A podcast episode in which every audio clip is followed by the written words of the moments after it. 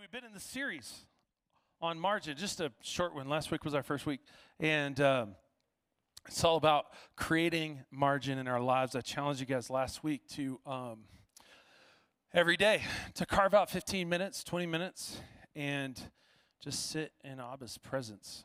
Um, I don't know if if uh, if anybody got anything out of that. If you wanted to share it, you certainly could. I know for myself, there was a moment where I was sitting and just kind of thinking about this word with. What does it mean to be with? And I just really felt like, um, well, first off, it was really, really hard to just concentrate and to be in that space. But also, I felt like, um, you know, just a just a challenge in my own spirit to be more intentional about being with God. And so I was doing that this week, and it was awesome. also, I was talking about um, schedule, try to schedule something in the future to intentionally spend time with God.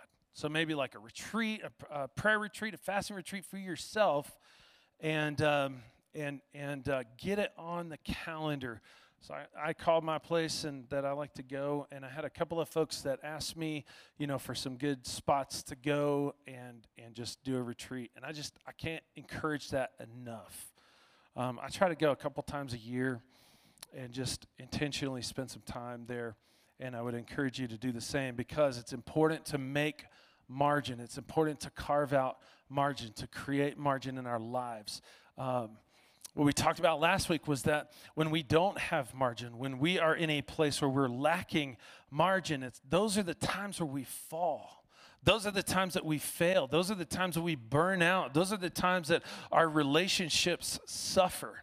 And um, tonight, we're going to talk about moral margin. Actually, we're going to talk about this guy named Frank. Y'all know Frank?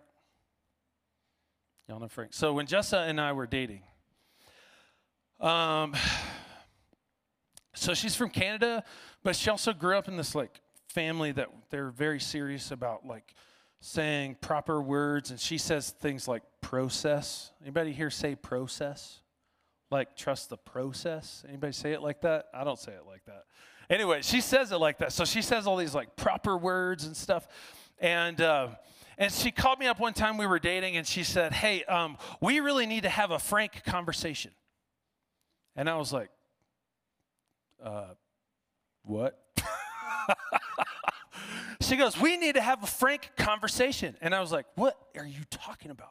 She was like, A serious, honest, frank conversation. And I'm like, So we're going to talk about Frank? And that kind of just stuck, right? So anytime we were um, when we were dating and we were having a conversation about like serious stuff like boundaries and and um, our goals for the future and like values. If we were it wasn't like she was just going to spring it on me and say hey what's your um, theology on um, once saved always saved? You know it would just be like hey can we have a frank conversation? Can we talk about frank? Was kind of our thing. So we kind of knew we were about to go deep right and that, was important because it helped me kind of like prepare my heart and my mind for the talk that we are getting ready to have. And um, so tonight, we're going to talk about Frank. Okay?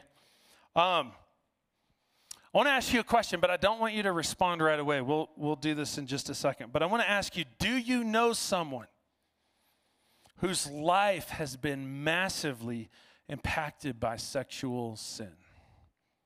So I'm going to run through a few situations, scenarios. Maybe a pornography addiction ruined a really, really good relationship. Um, maybe they got caught looking at pornography at work and they lost their job. Uh, maybe a sexual uh, relationship with a coworker and it turned ugly and that ended in um, like a job loss or something. Um, maybe someone actually contracted an STD. That's a thing, right? Um, maybe uh, someone had an inappropriate sexual relationship with someone and, and it became a legal situation. And now they have a record, they maybe had some prison time. Maybe somebody you know got pregnant in a vulnerable time of their life and with the pressures of the situation decided to have an abortion. Maybe somebody that you um, uh, Noah was sexually active early on, and by the time they got into a really good relationship, they had some that had some real potential. They entered into this relationship, and they brought so much baggage from that time of their life that it was a real struggle to have to work through all of that. Do you know somebody whose life has been massively impacted by sexual sin? You see, here's the thing nobody sets out. And, and you know, I hate the question, where do you see yourself in five years, right? But nobody has ever answered that question by saying, hey, I just want to fail to, to sexual sin. I want to fall to sexual sin. I want it to ruin my life. I want my life to be devastated by some mistake. Nobody's ever said that. But on the other side of sexual tragedy, what we hear all the time is, I never thought it would happen to me. I never thought it would happen to me. All of these situations that I mentioned, and there's a million more possible scenarios. Um, these people, at some point, I believe, lacked moral margin. Moral margin. That's what we're going to talk about tonight. What is moral margin? And I think uh, a definition that we can work with as we move forward in this is it's putting distance between myself and temptation. Okay? Moral margin is putting distance between myself and temptation. Now, here's the thing temptation in and of itself is not sin. I grew up thinking that it was. So I grew up in this denomination where, um, they are, are, you know, they give you a whole bunch of rules that you have to follow. And I grew up thinking that they were preaching that these things are sinful, and, and that just wasn't true. And, and so I, I think they kind of get a little bit of a bad rap. What they're actually saying is they're not saying that these, these behaviors, these activities are sinful, what, in talking about temptation. Um, or, or, or behavior that might put myself in a situation where I'm tempted, that behavior is not sinful, but it's imprudent. And what it does is, in, in terms of proximity, it moves me toward or closer to temptation and it weakens my ability to fight it. So, moral margin is this buffer that we put around our lives in order to guard our hearts and our minds and to keep our distance from temptation and keep up our strength to resist it when we bump into it, right? We bump into it, right? We're going to hit temptation. We're going to have um, temptations in our lives, but we're going to look at a passage where I think the author is saying, man, do everything in our power to avoid it as much as we can. Like, don't even put ourselves in a position to be tempted, is like best practices. Um, so, we're going to look at James 1. You go ahead and turn there really quickly. Um, we're going to start in verse 13.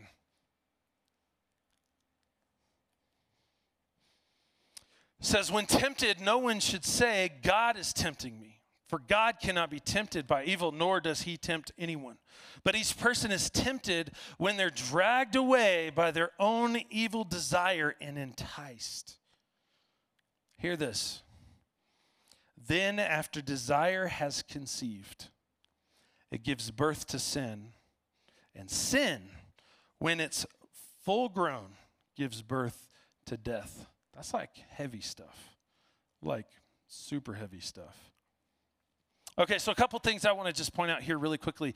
Um, entice, this, this word entice in the Greek is derived from this word delazo and it means to lure or to catch by bait. And it's kind of a fishing terminology, and, uh, and it's kind of this idea that there's a hook, and I'm going to hook you, and I'm going to lure you and entice you with bait, and then hook you, and then I got you. You guys understand that your spiritual enemy is trying to hook you, to tempt you, to entice you into something that will cause sin to be born because when it's fully grown, it doesn't lead to life, right? It leads to death. And it's kind of crazy. I'm, I'm honestly a little disturbed at the way that he talks about sin in our lives, right? We might think of sin like, oh, well, you know, I told a little white lie or I don't know, man. This the stuff we do, right? I screw up all the time, and and sometimes I find myself kind of blowing it off or justifying it or anything. But man, the way that he talks about it right here, he says, you know, this is something that that is born into our lives when sin is conceived, when that temptation wins over, when I am enticed, when I'm hooked. That sin is born and it grows. It can grow. If we give it a foothold, it can grow and it can grow and it can grow. That's scary, man. That's scary, but that's that's what's happening in our heart, in our soul, in our mind when sin takes over.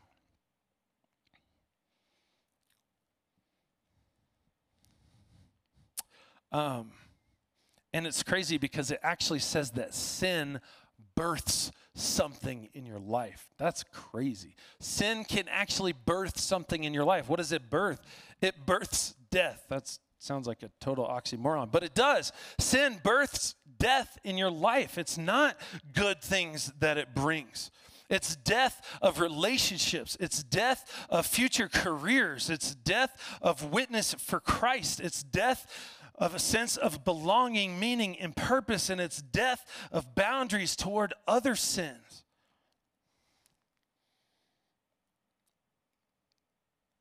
So, We've been, um, we had a relationship series where we were talking about lost in translation. And uh, this series is not specifically about relationships, but man, I don't know about you guys, but when we're talking about moral margin, there is no greater temptation um, in terms of a failure morally than our sexual temptation. And I think it, it kind of leads the role in the, the heaviness of that temptation in our lives. And so we're going to kind of just speak into that specifically tonight. But honestly, you can take anything here and apply it to any other area of your life. And I think it will serve you so well to build in these moral margins in areas where we find ourselves tempted. So when I'm um, talking with high schoolers and you know they're dating and it's goofy, um, you know you, you get the question eventually, right? You get the question, well, okay, so how far can we go? and or, or, or how far is too far? When do I know I've gone, I've crossed the line? I heard one time that success in life is all about asking the right questions. And I'm sorry, but that's just not the right questions to be asking. You see, what they're asking for is where's that line? Because if I know where that line is, I want to get as close as I can possibly get to that line without going over. But what we don't realize is that to get to that line, we've crossed like an infinite number of lines of, of um, compromise to get to that line of certainty that I failed. So, this is bad logic. I want to get as close as I can to hurting myself without actually hurting myself. There's no other part of our lives where we approach something that way, right? That normal people just don't think that way about other parts of their lives. It's not like you, you know, it's kind of like how many times can I put my head in an alligator's mouth before he's finally just going to eat my head off? That just doesn't make sense. We, that's, not a, that's not a wise way of living. You're not going to find that in Proverbs. Normal people don't do that. Yet, with sexual sin, this is what we do. We push right up to that line. We don't set moral boundaries oftentimes. And we fall.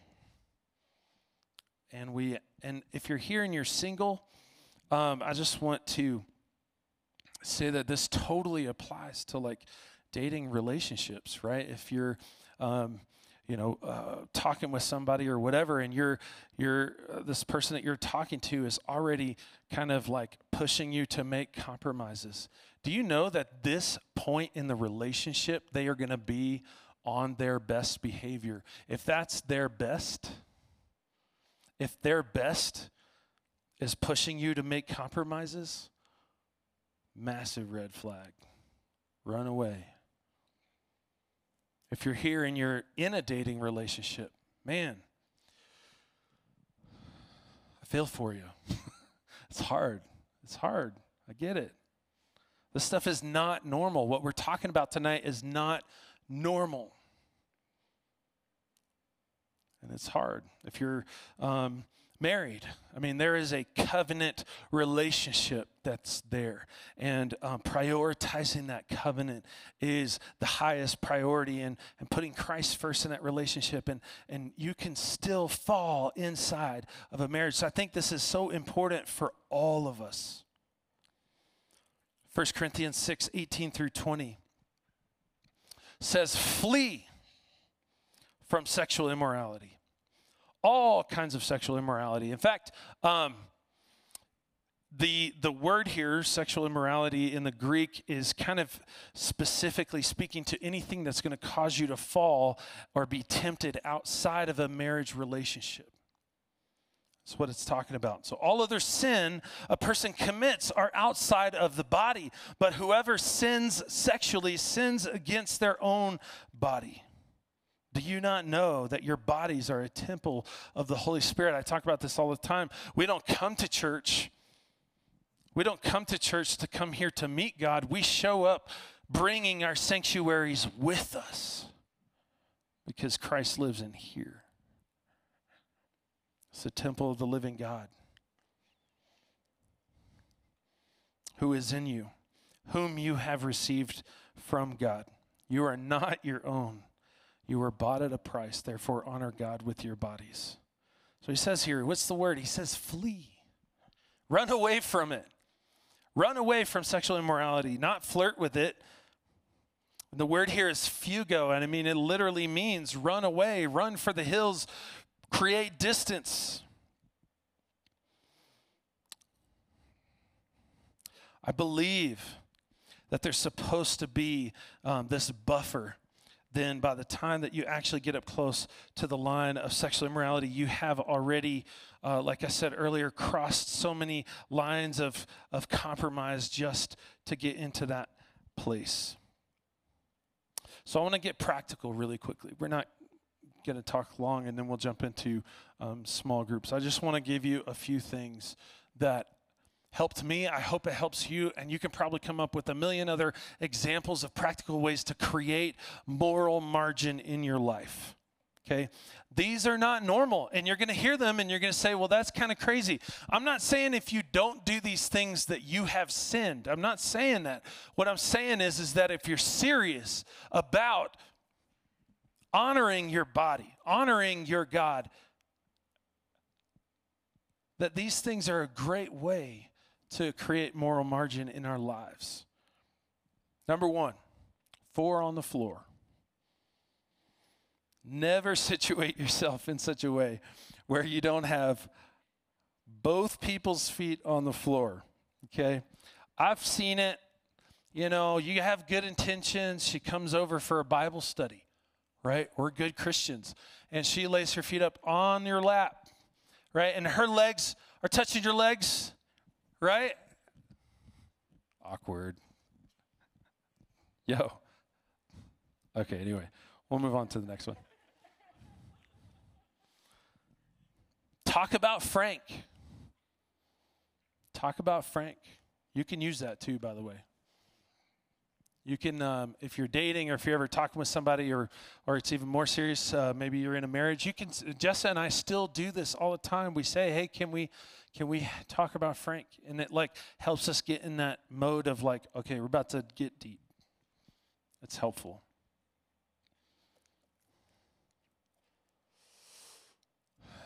And um, just, again, creating space, intentional space to talk about your boundaries. Jessa and I, we had, we made it very clear like, this is the the safety buffer that we're going to create for our marriage or I'm sorry, our our relationship. And we knew it, we had it in place and we we fought hard to honor that. And I didn't know I didn't know until after I found out, you know, her experience. If you guys um, know a little bit of my my wife's story, she um, suffered sexual trafficking, sex trafficking when she was younger. I never knew that those kind of conversations were actually communicating way more than I thought. Because as I sat down with her and I said, Hey, by the way, I, I want to honor you in this way. I want to respect you in this way. And I want to honor our relationship in this way. And I want God to be centered in our relationship in this way. She's on the other side hearing, like, wow, there's actually such a thing as a safe guy. And some of those things help to, like, man, just redefine stuff for her. So I, I think you cannot go wrong by creating an intentional space to talk about our friend Frank. Right? Okay. All right. Weird. Don't play house. Don't play house. I get it. Um, you know, again, with the Bible study, right? We're good Christians. Um, she comes over and you guys study for hours and hours and hours and hours and hours. Um, and then you watch a movie. And by the time you get done with the movie, everybody's asleep and you're tired. And it's way easier to just stay the night. Right? Don't do it. Don't do it. Go home. Use your own toothbrush. All right. Don't stay the night. Don't play house. Just a buffer. That's all. Just a buffer. All right. Um, next one. Don't be alone. Goes without saying. Don't be alone. Fight every temptation, every opportunity to be alone. Never, the way that I heard it said was never put yourself in a position where you can fall right? If you uh, or make not make not provision for the flesh right? If you don't ever hang out together by yourselves it's going to be pretty embarrassing if you try something right?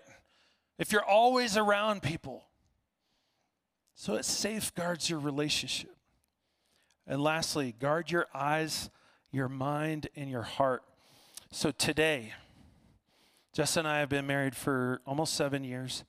Um, I turned 40 this year. Um, and I still have covenant eyes on every device in my house that I have control of. And if you don't know what that is, it's like a blocker. It tracks everything that you click, everything that you see, everything that it tracks all of it, and it creates a report and it sends it to somebody. I'm serious about not making provision for my flesh and, and, and failing, morally failing in my marriage. So, guess who I have my report sent to today? My folks, my mom and dad. Not kidding. That's motivation to not be trolling around on the internet looking at stuff that's going to destroy my mind. That's motivation to not be on the internet trolling around to, to look at things that are going to ruin things that are sacred and holy and awesome in this relationship that I value so deeply. It's worth it to me. So let's create moral margin in our lives. Let's create a buffer, right? So big that there's just no way we would ever we would ever even get close to the line. That's the wrong question to ask. It's how can I create this buffer and, and honor it and keep it in place and honor that person and respect that person in my relationship. Let's pray. Father, thank you for um, Frank. He's a cool guy. Um, thank you that we can have a conversation like this. No, it's a little awkward. But I think it's so important to dig into because it is sexual sin.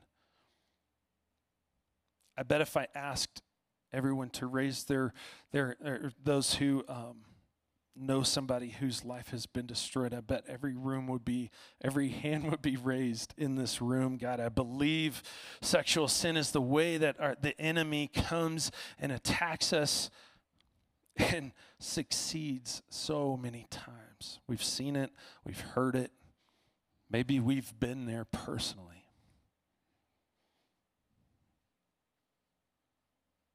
So, God, I just pray that um, you would be in our conversations this evening. God, that you would help us to, to be authentic and be a little vulnerable and, and maybe take a little bit of a risk. But to talk through this, maybe we can encourage each other that we're not in this alone, that maybe give some good ideas for how to how to do this well. So Father, we just love you. In Jesus' name. Amen.